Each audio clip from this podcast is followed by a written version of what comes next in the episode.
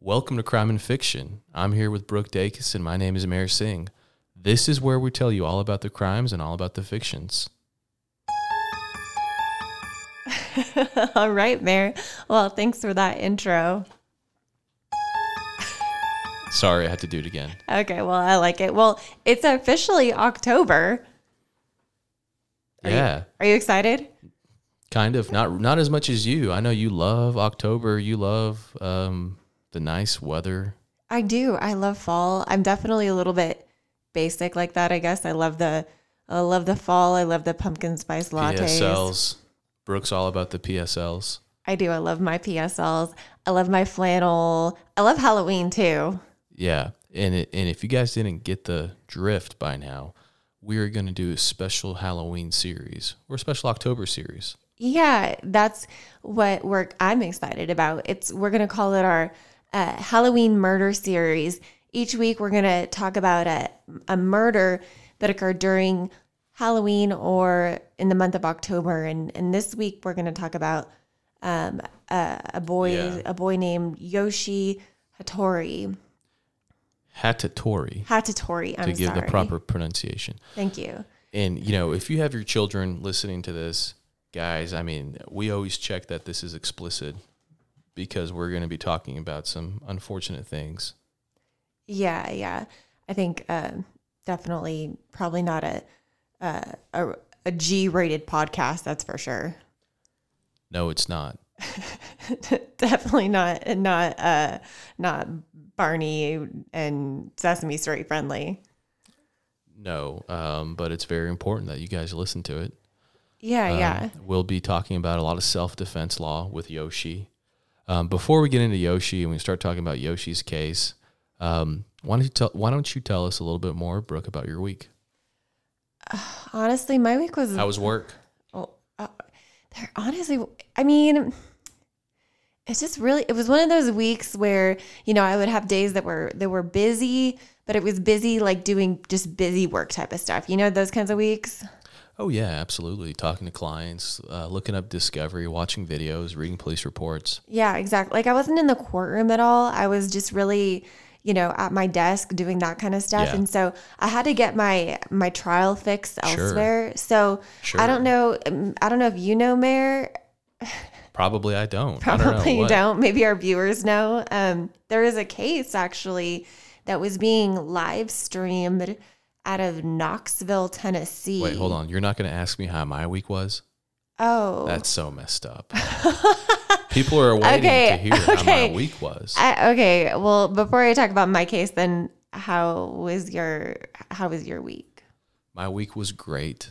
It was probably one of the best weeks of my life. Okay, why? And I hope to recreate that coming up. No, I'm kidding. I had a suppression hearing scheduled, I think, what was it, Monday? Or no, it was actually Tuesday. Did it go? No, it didn't go. Why not? Um, well, apparent, you know, a suppression hearing. We'll talk more about that, guys, at some point. But it's really me telling the, uh, asking the court to disregard some sort of evidence that was illegally obtained. The arresting officer, he was not able to make it. I think he, I don't know if he had a corona or he was just sick, and so obviously we're not going to have the hearing with a sick person. So we put it off, and I didn't want to do it by Zoom or electronically. I want my witness in person so I can read his facial expressions and ask the proper questions. Yeah, I mean, got to do what you got to do. So I guess you. What else did you do this week? That's it. You know, uh, looking at cases, reading Discovery, um, watching Netflix shows with you, murder Netflix shows. That's right, and we will talk about that because I do want to talk about the that new murder murder Netflix show with Chris Watts that recently came out. Yeah. But let's talk about what I did for the most of the week. yeah, go ahead. So, like I was saying before I was interrupted, a case out of Knoxville, Tennessee was being live streamed. And so I was able to watch that while I was doing other things. So, multitasking, you know, Good. yeah. And this case was, it was, What's the defendant's name? it was interesting. So, the defendant's name is Joel Guy Jr. And Joel Guy Jr. yeah, Joel out Guy. of Knoxville, Tennessee. Yeah, this was a murder. it- It's honestly, it's gruesome. It's very, very gruesome. Oh, this case. yeah. I just pulled it up. Yeah, so it happened in 2016, the murder. And what, I mean, just to briefly go over the facts, I mean, Joel Guy Jr., he was a student at LSU, Louisiana State University. He'd been taking classes for roughly the past 10 years. I guess he'd never really had a job. I On, I heard they have a really good football program there, LSU.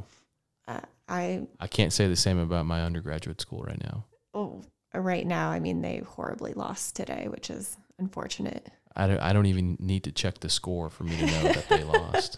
You know, they were pretty good a few years ago, but we're not talking. This is not an ESPN podcast. All Mary. right. So Joel Guy, he was taking classes at, at LSU Okay. for 10 years. Well, he was taking classes off and on. He, the point is, is that his parents, Joel Guy Senior and Lisa Guy, were supporting him, and he, his parents, Joel Guy Senior and Lisa Guy, were wanting to retire, and they basically said, "Hey, Joel Junior, guess what? It's time for you to live on your own." Oh, really? So they said, okay, okay, son. It was son? Those are his Yeah, parents? son. Okay. Yeah. Okay, son. Uh, and how old was he when they finally, you know, cut him off? You know, I think he was about maybe 28. 28. Yeah. So, you know, at Thanksgiving, I think that they, it was Thanksgiving 2016, they were going to say, hey, Joel, you're, you're done. And I think he caught wind of that. I don't know if they actually told him at, at that Thanksgiving meal, but he did catch wind of that's what was going to happen. And so, Poor Joel. Unbelievable. They're just going to make me go out there on my own. yeah, 28 years old. That's just that's harsh. That's a harsh reality for him. But anyway, so um Do you know what his parents did for a living? What kind of work did they do? Oh, honestly. Were they well? I- I guess they were wealthy. They're supporting this 28 year old yeah, they kid, were man child. Yeah, man child. Yeah.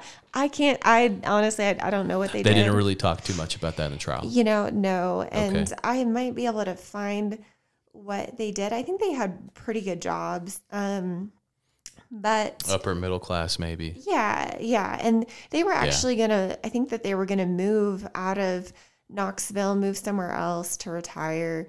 But Yeah. so the whole family came up for Thanksgiving in 2016. After then, the next day, you know, Okay. everyone went to their respective homes. So family came over in Knoxville, and that included Joel. He was an LSU student. I'm guessing, in Baton Rouge. LSU's in Baton Rouge. Did you know that? I did not actually. No. Yeah. Interesting. Okay. Rouge means red in French too. Did you know that? Well, wow. Aren't you just an encyclopedia? Yes. Thank you. Okay, well, I did not know that. So, anyway, There's a lot of French influence in Louisiana. I did know that actually. Yes. I did know there's like the French Quarter there. The beignets are really good. Yeah. You know, that's a French thing, I believe. Yeah. It's like a donut. Well, Sorry if anybody from Louisiana or New Orleans listens to it, or. France. they're I'm sorry. better than donuts. They're delicious. Cafe du Yeah. Monde is amazing. Anyway, so Joel, then the next day, And by the way, After. Baton Rouge is the capital of Louisiana. Okay, well, thank you. Okay, so the next day after Thanksgiving, I- I think that investigators or police uh, estimate that the, d- their deaths occurred between that Friday or Saturday after. Okay, let's let's back it up. So everybody comes over to to Joel's parents' place for Thanksgiving. Thanksgiving, right? He's coming from Baton Rouge to Knoxville, Tennessee. Right. What happens? Someone dies? Bodies are discovered? So here's what. Gory, bloody death. Uh, yeah, yeah. So here's, and that's just, uh, I mean, that's to put it lightly. So here's what happens. Everyone goes to their back to their respective homes after Thanksgiving. Okay. So then Lisa Guy Lisa Guy on Monday doesn't show up for work. So, you know, Sure. someone from work calls saying, you know, do a, a welfare check. Police show up at the home and immediately they there's like blood on the floor, there's blood on the walls. Wow. I mean, they see That's horrible. Lisa's head Oh my. is in a pot of water. what? Yeah. Um, Joel Guy Sr.'s dismembered hands are in a room. There's trash bags. Essentially, what they find is both Joel Guy Sr. and Lisa Guy have been stabbed many, many times, and then they were dismembered and disarticulated. Um, and so, So it seems like was this a sudden passion thing or was this premeditated? So at trial, it comes out that this is absolutely premeditated, and police find actual notebook entries. A book of premeditation. Yes, exactly. What is wrong with this guy? I have, and and so here's the thing. What a spoiled brat. well, And I hope he has fun. Oh, I guess they, well, go ahead. so it's a notebook entry detailing his actual murder plans. Um, you know, as to what he needs to do, as to how he needs to commit the murder, and and the and his motive is essentially in this notebook, saying once he commits the murder, how he's going to inherit his parents' money. So really, the reason for the murder is because he wants to get the inheritance. Yeah. What a weird motive. And What is so, wrong you know, then guy? other evidence that, you know, they, the days before the murder, they see him at Walmart getting, you know, things like the chemicals to essentially put his parents in and all the tools needed for, I guess, the dismemberment. I mean, it's it's a very gruesome crime and I mean, I don't think it was any surprise to anyone that he was going to be found guilty, which he was on Friday after a week long jury trial. Um, but what's really interesting is that before the trial, Joel Guy Jr. So he does have a he did have a public defender Yeah. um, and prosecutors are not seeking the death penalty in this case, just seeking life imprisonment. Um, but Joel Guy Jr. actually submitted a motion to the court requesting that if he is found guilty, that he wants to have the death penalty. oh, really? Yeah. And the judge basically said, like, sorry, that's not your decision. That's the prosecutor's decision. What a weirdo. You know, this guy's got some, some major problems. Yeah. Brooke, this this guy, he I mean, he sounds like a sociopath, psychopath, and he probably just needs to stay behind bars for a very long time. yeah. No, absolutely. I mean, I feel like anyone that can. That's a, I'm a defense attorney, guys, and I'm saying that. uh, no, absolutely. I've never met a client that I thought was really a danger to the community. This guy is a danger to the community. He needs to get locked up.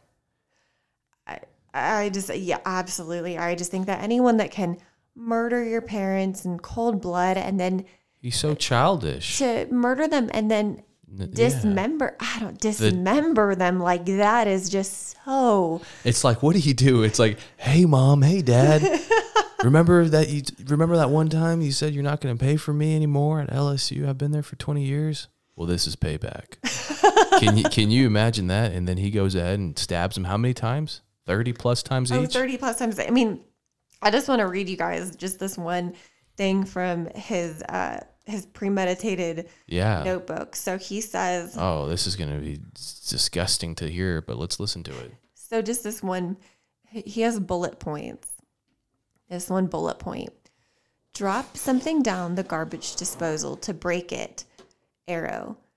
Get him, so dad, on the ground fixing it. Then kill him with the knife.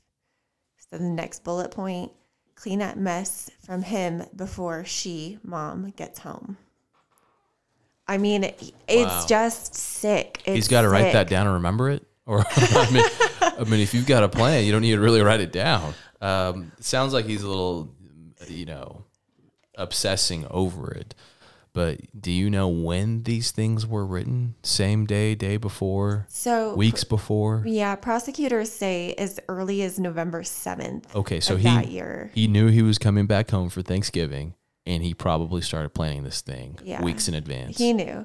So he knew he was going to do this. Um, I mean, it's it's just really sickening. Uh, It's just, I, and it's you know, they say the defense was saying that you know he was a happy guy, he wasn't a murderous person, and um, you know, just because he his parents were cutting him off doesn't mean he wanted to murder them.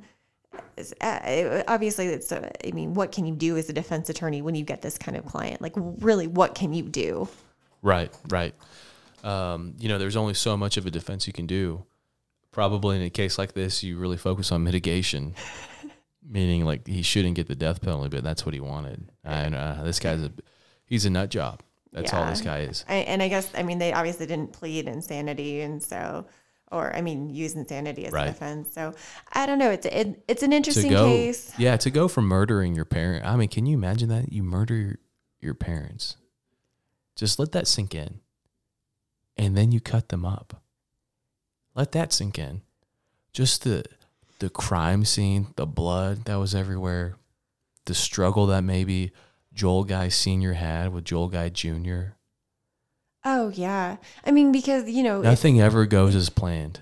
no and um joel got in the in the murder Trial, How selfish was this guy? in the murder trial I was watching Joel Guy uh, Senior. He had defensive wounds on his hands. He was Oh trying to God. fight back, which is so Joel sad. It's so sad. I mean, it's it's so so sad, sad. And um, but I know you know we have other things to talk about.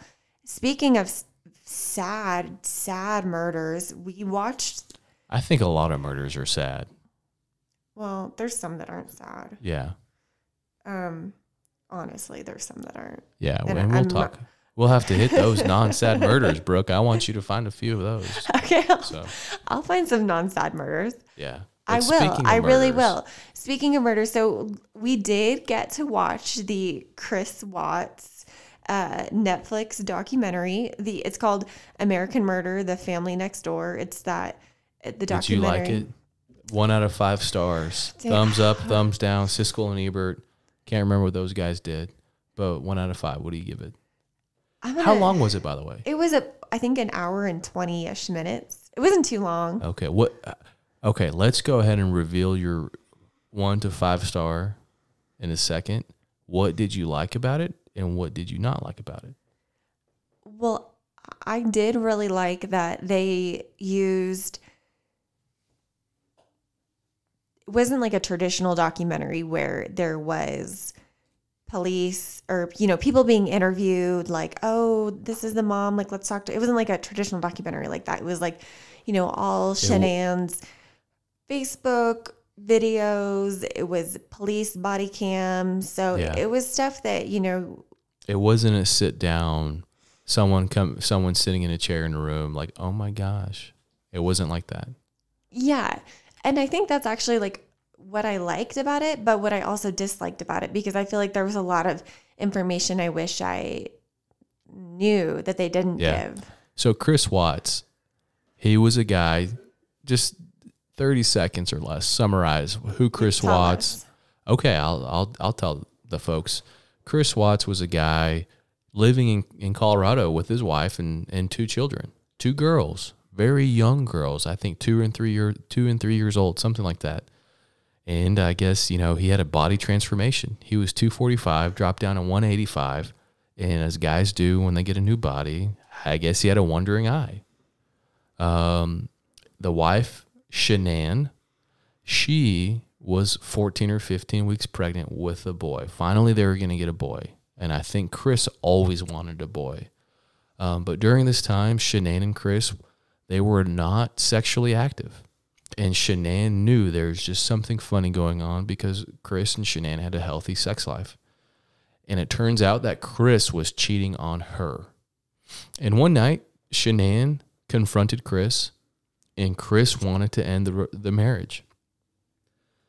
And Chris says this Chris says that, hey, yeah, hey, everyone, I saw Shanann harm the children.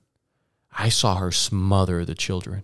And because of her smothering my girls, I strangled her and killed her. That's what he says. Right. Yeah. And so is that what he did? Well, it turns out that he actually killed everybody. okay. That's not like It, it turns out that he he killed Shanann, and this is very sad, guys. So, I think he wanted to divorce Shanann, and I don't know if he lost it, but he ended up killing Shanann first. I don't think he lost it because in the documentary he says that he he had the idea that that's what he was going to do as in he had the idea that he was going to kill her and he woke up that morning with pretty much knowing that he was going to kill her. So I don't think I don't think it was like a sudden Okay, passion type of I'm, thing. I must have missed that. Um, you're- mean, maybe I'm wrong. No, I don't know. I think you're right because Shanann's dad was saying, "Hey, if they'd got into an altercation, he would have had a lot of defensive wounds because she was capable of defending herself." You're right. So I think he caught her off guard, maybe killed her at night, strangled her, whatever he did, strangled her, killed her, took her out on a 45 to one hour drive. All right, let's talk about how his little girls were killed by him. He kills his little girls, two little girls. That's the heart wrenching part about this entire story. I think this is it's one thing to kill your wife. Okay, you know, you hate her, you don't want to be with her. That's horrible. But then to kill the two girls that are 2 and 3 years old, I think this is the worst part for me and this is the part Yeah. that just makes me sick. Yeah, that's the worst part for for all of us. And so he he packs up his dead wife's body into his truck. Shanann puts her in his Tacoma or whatever truck he's got, and then he also brings his two girls with him. Drives 45 minutes to 1 hour outside of town to a random desolated desolate area. Buries Shanann he buries her. Then he takes these little his little girls up to an oil tanker, probably 50 to 100 feet tall, or maybe even more. And he wraps them up one by one with a blanket and he puts them in the oil tanker. And then that's it. He murders his daughters. As they're saying, Daddy, no. He drove them 45 minutes to an hour and he murdered them. Oh my gosh. That's Yeah. got to give you goosebumps. I mean, either that or make you want to go vomit. I don't know. Well, yeah, both. And then the what makes you vomit even more is that he tried to play it off the entire time. He was doing interviews with with all the Yeah. news channels saying, "Oh my gosh, Shanann, if you see this, please come back. I just want my kids back." Yeah, and when he gets, you know, when it, she first goes missing, he gets back to the home and you know tries texting her, "Where are you?" and Yeah. let me know if you've taken the girls, and you know, just like tr- just trying to act like the victim and everything. Yeah, and he's then, just trying to play it off. and then you know, and then he lies. He broke to, down. He lies to the bitter end. Lies saying, you know, oh well, actually, she hurt the girls. She killed the girls, so I had to kill her. Yeah, that's what he told his dad. And that's yeah, and then he told that to investigators and investigators they're not stupid. They're not they weren't born yesterday. They figured it out. They They figured, figured it out. He's Chris Watts made one of the biggest mistakes. He's an idiot. Number one, you should never kill your kids, right, and your wife. yeah. You never should do that. And I don't know where everyone where everyone stands on the death penalty. Look, I'm not trying to open up that bag, but this is a great candidate for a death penalty. This is really should have been a death penalty case. Not only did he kill his wife, kill his a two year two year old daughter, a three year old daughter. Guess what? His wife was pregnant, 14, 15 weeks pregnant. Yeah, he, he- killed his unborn child. He murdered four beings. yeah. Oh my gosh. And why? Because he wanted a little bit of uh, He wanted a side chick. Yeah, exactly. He- So it's just it's so sad. I feel like there was a lot more to the story and a lot more evidence I wish I could have heard. And and I think that's why, you know, maybe I, I would give it a I'd give it a right. three. okay. A three. right, what do you what do you think? To me, personally, you hit on it. What I loved about this, it is not a traditional documentary. Right. I love, and everybody at home probably loves it. Loves this. We got to see the body cam footage of the officers going inside Chris's home, interviewing him the same exact day that Shanann went missing, or was found to be missing. I love watching that. I Yeah. love watching Prime, like the actual source, the actual evidence that was played, or that all the attorneys for the state, all the attorneys for Chris Watts got to watch. We- Exactly. we got to watch it too. Yeah. Exactly. You got to watch the his when he was uh, part of the So lo- lie detector test, the Yes. polygraph. You got to watch that. That was awesome. Yes, we got to watch that too. So he's so dumb, Chris Watts, so illogical. He decides to do an an interview with with the detectives. In that interview, they've hooked. They know the detectives have latched onto him as a suspect, and he goes in there, and this quote unquote interview for a polygraph turns into a big interrogation, and he cracks, and we get to see that. That's huge. So I loved watching those. I, that's what I loved. Um, the negatives. I think maybe this has been. I think just the timing of it. You know, Chris Watts. I know a lot of different networks have done, you know, shows about Chris Watts and Yeah. Shanann's murder, and and the children also being murdered too. That's only negative. I'm gonna three stars. That's all you you're giving it. I just maybe yeah maybe it's You're because tough. You're tough. What's five stars? well You're I, tough, Cookie Brooke. I want to know more. Maybe it's because I'm being greedy. Maybe it's maybe it's because I haven't watched uh, all of the other documentaries Well, what are about your it. what were your unanswered questions? It wasn't that I had unanswered question. I mean, maybe I maybe I want to know, you know, what did the autopsies reveal, you know, I That just they were dead. okay, cause of death. Like what did Shanann what was her cause of death? Cause of death What was Shanann's cause of death? probably was strangulation. Probably, but we don't know for sure. Yeah. What did the autopsy reveal? Yeah, I guess they just didn't touch on it. They didn't. They And didn't they touch could- on the girls. Uh, I mean, Yeah. okay, maybe it was drowning, but was it? Was if it was such? We're going off of Yeah. what Chris said, and Yeah. Chris is a liar. Yeah, yeah, uh, you're right. But some of the things he did say about where the bodies were going to be were corroborated. that's true. But So, I mean, here's he the- also said that he, you know, him and Shan- Shanann that morning, he killed her that morning. But I just, I don't. Yeah, I mean, what I want you to, what everyone should know is this. And let me give you my, I'm giving it five stars. And Wow, I okay. I, re- I recommend all the all the crime junkies to watch it and check it out. And when you watch it, analyze the case and ask yourself this: If Chris Watts did not go meet up with the detectives and do the polygraph slash interview slash interrogation, would they have ever found these bodies?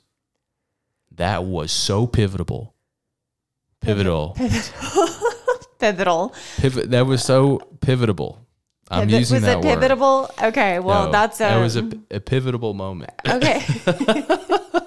no, that's such a crazy moment. It's like, You're- wait, Well, it makes you think like you know. Wow. I think he could have. wait, I think that's the craziest thing to think about. He is could have gotten away He could have gotten away with it had he, you know, had he actually never talked to anyone. Yeah. I think he could have gotten away with it.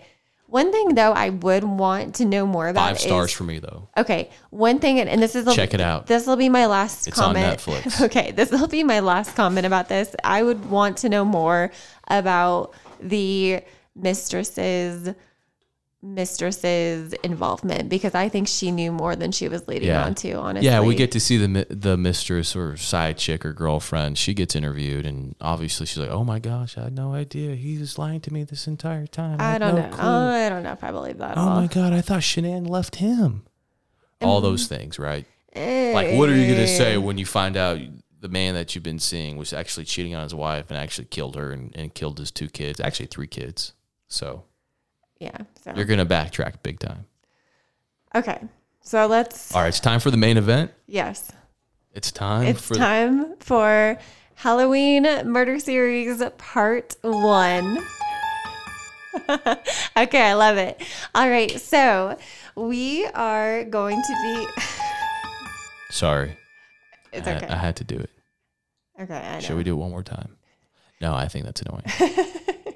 Okay, so all right, we are talking about a murder. It didn't occur on actual Halloween night, but it occurred on October 17th. And of 1992. yeah, so this occurred in 1992. Where were you in 1992? I don't even know if I was born. You were probably like, "Hey, mom and dad, can I please? Can we please get pizza?" What? Like, "Let's get pizza, mom." Yeah, you were a little kid back in '92. no, it was like I was like a newborn. You were a newborn. Yeah. All right, Uh huh. let's get back to the case. Newborn. Okay. so, all right. So, this is the story about a, a young man. His name is Yoshihiro Hattori. He goes by Yoshi. And that's such a sweet name, Yoshi. It is. Yoshi was actually a, uh, he's from Japan. He came to the United States as a Japanese foreign exchange student. Yeah. And he was studying, or I guess he came to Baton Rouge, Louisiana. We're back in Baton Rouge. We are. It's funny. It That's the we're learning a lot, guys. we are. Baton Rouge. We are. So he was staying in Baton Rouge with a host family. Um, that was the Haymaker family. Yeah. um, with Richard and Holly Haymaker. And they had a 16 year old son named Webb. And Yoshi, he was actually 16 year old years old as well, too. So that worked So out was perfect. perfectly. Yeah, exactly. That was wonderful. Good setup. It was perfect. And Yoshi actually, he was a very described as a very outgoing boy. He everyone, you know, really, really liked him. Um, I think he was had always wanted to come over to America and and when he got over here, he was doing really well. And so in October, um, he Yeah. and Webb Yeah. were It was time for to go to a Halloween party. yeah, they it's were October, guys. We're all having Halloween parties coming up. Exactly. That's Well, the if you can of do October. it, if you can do it, right? Might have to do Zoom Halloween parties. or just wear something, have a costume with a mask, right? well, be careful where you go with that mask. Yeah, right. Oh, you mean just put the mask on over your costume? No, I'm saying like Oh. you have a costume that encompasses a mask. So it's pretty much like a mask. Like wear a mask. Sorry, meaning it, it kills two birds with one stone. Exactly. That's what you, I'm sorry. Like you're yeah, you have your costume, but it, it's a ma- what you okay. Anyway, sure. Anyway, so Well, they didn't have those issues back in '92. They didn't. No COVID back in 92. So anyway, they got Webb and Yoshi got invited to a Halloween party and they decided to go. So Yoshi dressed up as John Travolta from Saturday Night Fever. That's a great outfit. Yeah, He's so he- showing showing off his 16 year old, you know, self. Exactly. So good outfit. Yeah, so he had like a, I think a white, uh, white tuxedo, and he was carrying a camera. And then uh, Webb actually a few weeks prior had gotten in a, I think a pool accident or something like that, and so he was wearing a neck brace, and so he kind of decided to play that up a little bit and wear a bandage, and decided Sure. he was going to be like a like accident a zombie or something. or accident victim or something Yeah. like that. Embrace it. Embrace the neck brace. Exactly. And that's what he did. And so that night, the Haymakers decided that they were going to let Webb drive to the party. And the party was in Baton Rouge. Um, it was a community actually north of Baton Rouge. Um, A suburb. yeah. And Webb was not a decent neighborhood. Exactly. So it was a predominantly white neighborhood. And Okay. Webb, though, was not familiar with that area. And so um the address they were supposed to go to was 10131. Yeah. And they actually, I think, got a little confused. I don't think they didn't have iPhones back then. So they ended up at what was the address? They ended up at 10311. Okay. So Five houses down, the next block, something like that. Yeah, so close but not exact. And so the house they ended up at, I mean, it hel- had Halloween decorations, and I mean, there were Cars were parked, multiple cars were parked in front of this house. Three cars were parked. right three cars were parked in the driveway. So they thought they had found the party. Um, I mean, it's time to party. You know, these young these young guys, hey, we're here. Halloween decor's up. Boom, let's go. Exactly. And so boys got out of the car. They Time to went get some candy. Exactly. Time to have some fun. So they walk up the driveway and they actually ring the front doorbell. No one answers the front door, but the boys hear some clinking on the Carport door. the carport Well, I door. guess the side door. Yeah, Kind of the garage garage door, I guess. right. But not really the garage. Exactly. And so they actually uh So they'll go towards that door, the carport door. exactly. Yeah. So they ring the doorbell, the front door. No answer, right? Right. No answer. Because it's actually the person inside the house. Let's, I mean, we're going to get to it. They actually went to the, obviously, we know they went to the wrong Well, house. they went to the wrong house. Right. So the person inside that house is like, okay, who, it's 8 p.m., by the way. Did you say that? I did not. So yeah, thank It's you. It's at night. Um, and I guess it's dark. And so the homeowner, her name is Bonnie Peairs. yeah. She doesn't open the front door, goes to the carport door, shuffles the blinds. The boys hear the blinds. And then they walk toward this carport door because they hear the shuffling of the blinds. Right. And it's Webb that gets there first. That's correct. And then what happens after that? Uh, and then they realize that Well, she sees Yoshi trailing behind Webb. Remember? right, yes. This is key. This is so important. Um, so Webb is there. Bonnie, the homeowner, who lives there with her husband Rodney. So Bonnie and Rodney Peairs, they have two young children. Mhm. Bonnie and Rodney have a, a young young child, and and uh, Bonnie has another child from a, from a prior marriage. They're there, and then Bonnie sees Webb. Remember, Right. Yes, she does.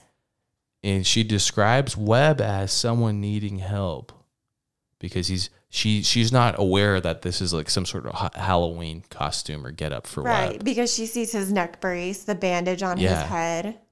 Right. Exactly. Bonnie actually opens the door. Which door? The the carport, door. door. Okay. Yes, exactly. And um, as Webb attempted to speak to her, she slams the door. Okay. And she saw. I think she slammed the door because she saw Yoshi trailing behind. Exactly. She realized that there were two two boys.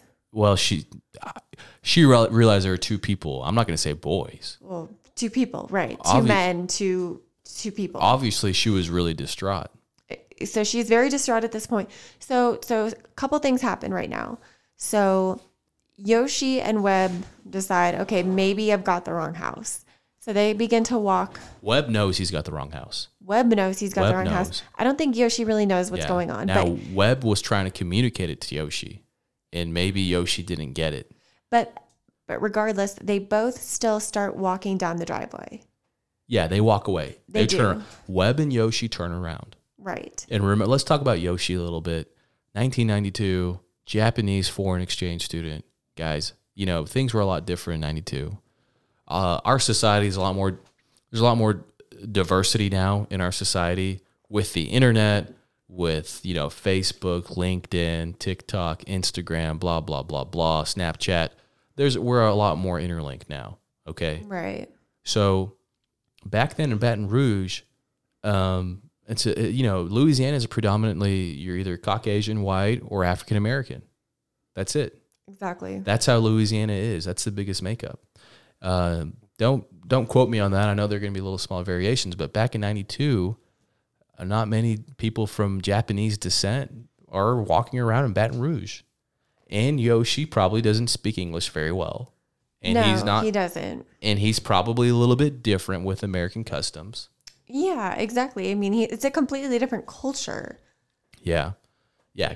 Completely different culture than the Japanese culture. People in Japan, they don't have guns.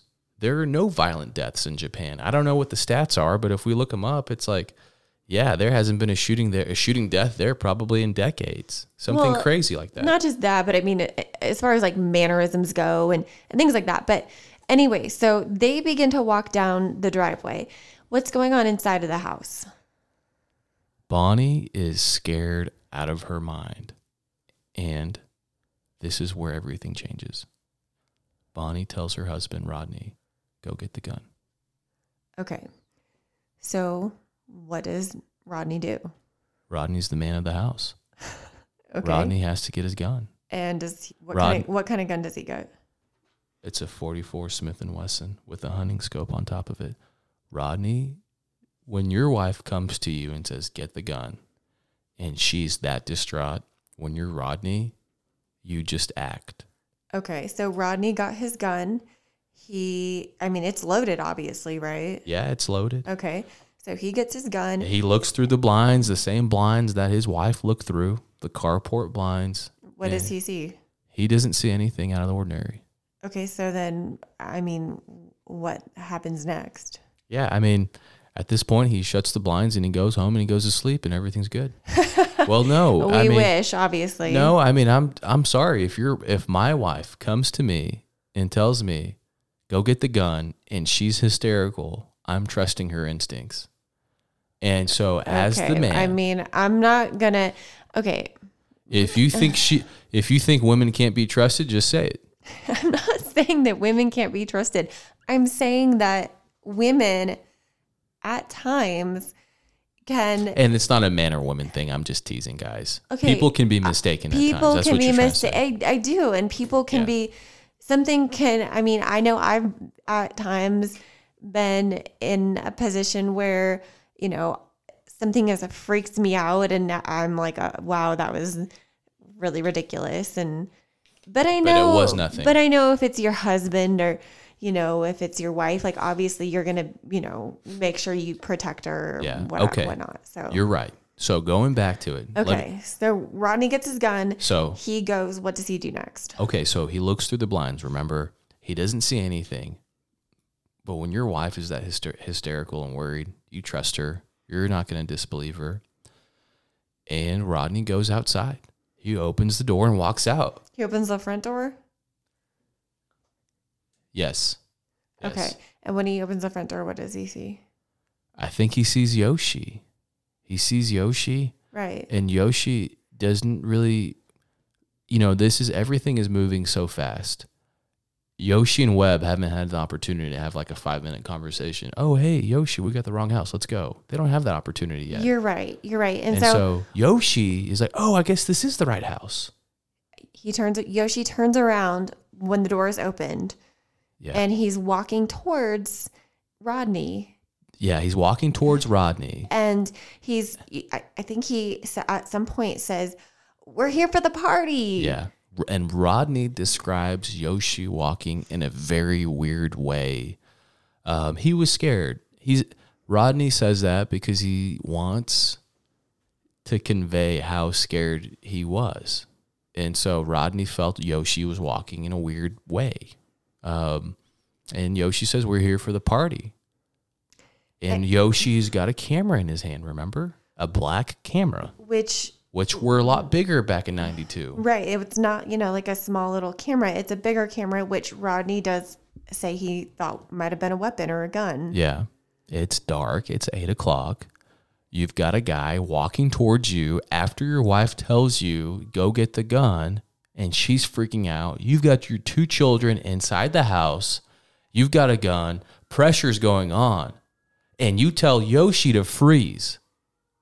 And Yoshi does not freeze. So- he continues walking toward Rodney. So he does. So you're right. So he tells Rodney tells Yoshi to freeze. He doesn't freeze, and it you know it could have been because he didn't understand what freeze meant, or he didn't uh, he just didn't understand it, or There's a lot of theories there. Some a theory there is that Yoshi thought that this was like a Halloween prank.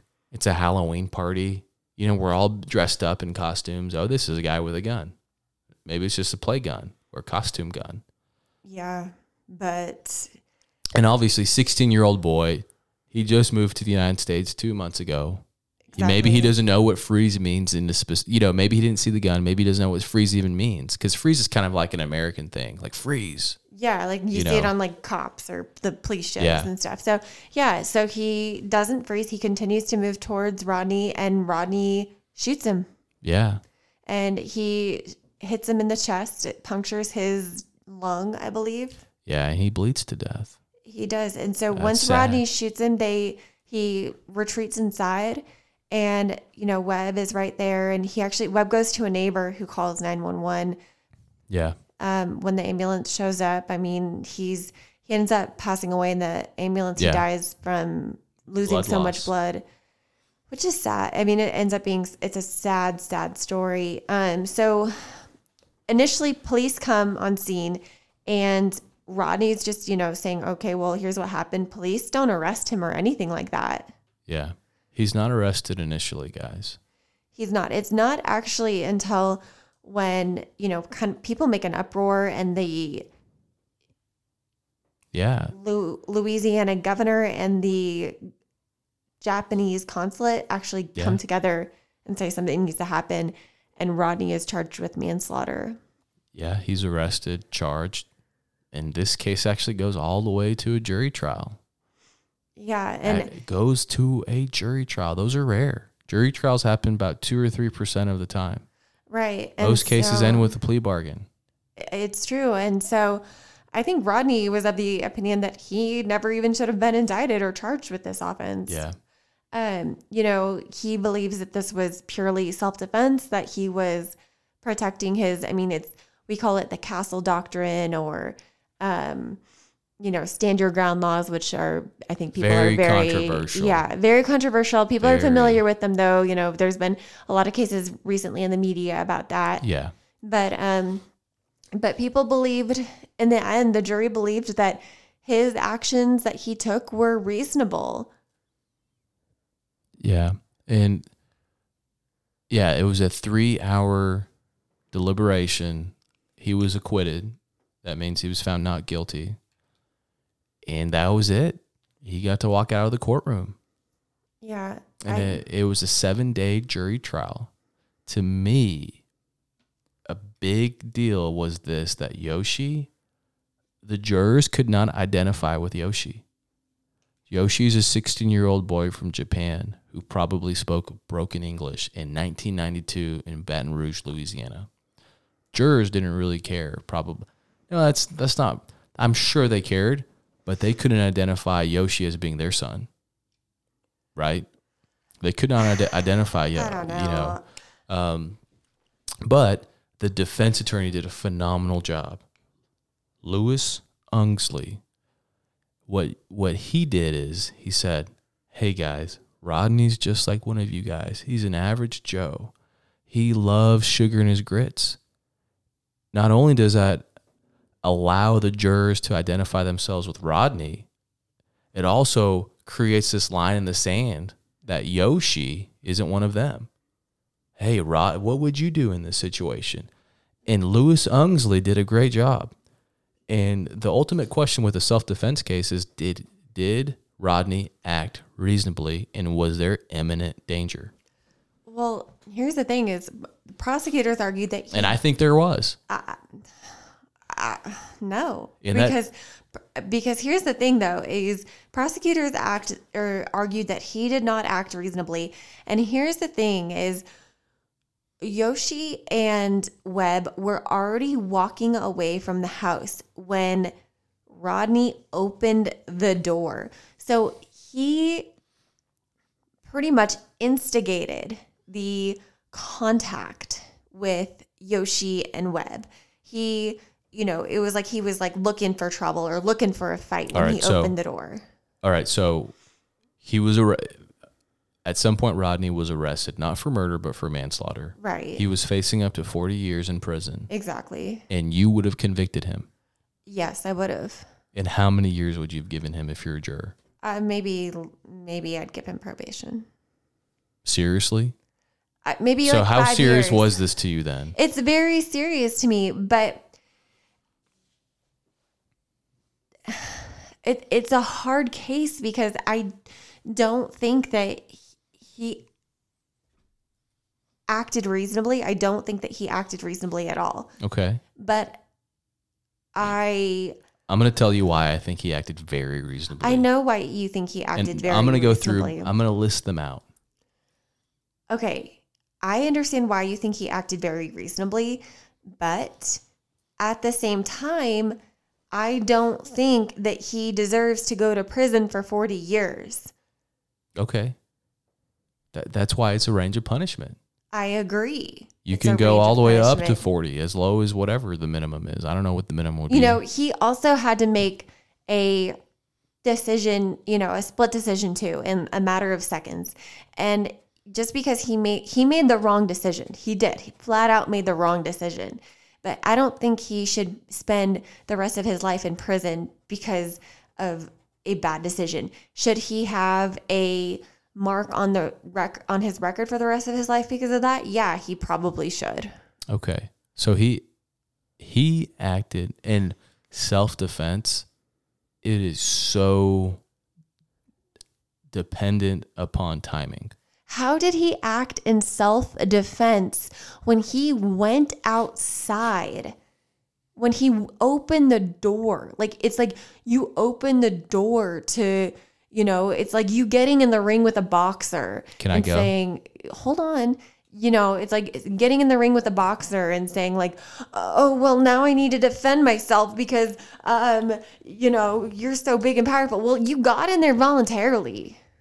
And yeah, I get that it's his house, like, but he was safe inside the house. Go call the cops. Like, it would have been more reasonable for you to call the cops. That's just my opinion. Okay. All right. I know people have a slew of opinions on this, but I'm just I have to, I have to give, I th- you know, you have a great opinion. I know. That's a great opinion, Thank you. But it's not based upon any type of legal conclusion. Absolutely, it all. is. Absolutely, it is. And you're missing a big piece. what is my, the piece that I'm missing? I'm teasing you. You're not missing anything. But I know. let's go through it one by one. Okay. Okay. Your wife Your wife comes and tells you to go get the gun and she's going crazy. I'm like, well, is she on her period? I'm kidding. I'm kidding. I don't that did we don't know if she was, okay? Okay. Anyway, your wife comes to you and says, "Go get the gun." And she's acting crazy and she's look opening up the blinds and she sees these weird guys. Can she see their, that they're 16-year-olds? No. Is it nighttime? Yes. Um, and she tells you, as the husband, you have to put yourself in Rodney's shoes. You have to look at from his point of view. That's what legally we have to do with self defense cases. Did he reasonably perceive danger? Okay, remember we said timing is everything. So he's looking at everything through that lens. Rodney, go get the gun. Oh my gosh. Has she even said that before? Probably never. So Rodney's like, well, damn, something crazy's happening and I need to protect my family. So then you're making a big deal about, oh, how Webb and Yoshi were leaving, how they were leaving. You made a big deal out of that. They were leaving. Okay, They you made- were down the driveway. You made a huge deal about that. But I'm sorry. Does Rodney know that they're leaving? Well, Does Rodney he- have a right to Did inspect? he did he look out the window? Did he even like take in the scene as to what was? It's not like Webb and Yoshi were like peering in the window, like Well, knocking on the door. and you know what? You know? And you know what, Brooke? All of this of what of, of what Rodney did, and, and if he did see them driving away or walking towards their car or walking away, it's all irrelevant. You know why? Because he has a right to open his door, and he has a right to inspect his front lawn. And when he did that, Yoshi moved towards him in a threatening manner with something in his hand, and he said freeze, and he didn't freeze and he continued and continued and continued coming toward him. I'm sorry. Unfortunately, this is a freak accident. Unfortunately, Yoshi, this nice young man, ended up dying. But should Rodney be held accountable for manslaughter? Legally speaking, absolutely not. I just, I have to disagree with you. I think that he did not act reasonably. I think that, you know, it, yeah, I do agree with the castle doctrine. I agree if there is an intruder, yes, you have If you right. don't agree with the castle doctrine, that's okay. I agree with the castle doctrine, but I'm saying if there States is vary. if there's an, an intruder in your house trying to break in your house, there is no sign that they were trying to break in the house. What concrete evidence do you have to show that they were trying to break in the house? You don't have anything to prove that they were trying to break into the house, that they were not intruders. These were 16 year old boys dressed up in their Halloween costumes. The question isn't what evidence do you have that they're trying to break into your house. The question is this Was Rodney, looking at it from his point of view, reasonable in what he did? no, and was he he- was not. And was he in imminent danger? He was not in imminent danger at all. The problem and is he was not reasonable. He could have called the cops.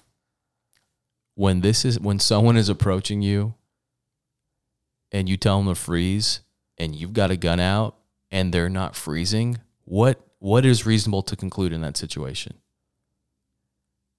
Why would I go outside and put myself in that situation? You have a right to defend your family. If my wife tells me go get the gun, I'm going to go outside and see if these bad guys are gone. And I have a right to do that. And so like I asked you that question.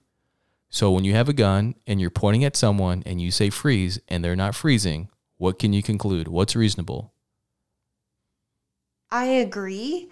If that is the situation, that yes, you do have the right to defend yourself with deadly force. Yes, that is the right you have. But what I'm saying is, it was not reasonable for him to go outside with his gun and like essentially hunt these guys down. No one was hunted down. Well, it seems as though that they were hunted down, and I think that's what the prosecutors were essentially Yeah. arguing, and that's and they lost. they did. And I, Baton Rouge jury agreed with your logic. And, you know, I would like to know what our listeners think if, you know, they agree with, Yeah. you know, prosecutor, would love to hear attorney, that. or if they have another opinion. What is interesting, though, is that it's uh, the Peairs family was sued civilly, actually Yeah. and uh, a jury awarded them six hundred and fifty thousand dollars. The Hattori family, Yeah. um, and the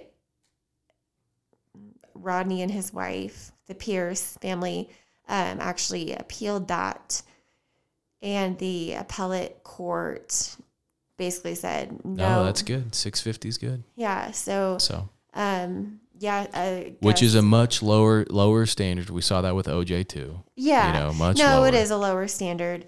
Um, but uh, the appeal was a it was a wrongful death appeal. Yeah. And so, you know, the insurance paid out a hundred thousand dollars and then the Peairs family had to Yeah. pay I think about five hundred and fifty thousand. Yeah. This was a sad this is a sad case, guys. Period. Yoshi was a good boy. Uh, it's apparent that he was a very popular young guy and he was and he had a bright future. And my heart goes out to his parents.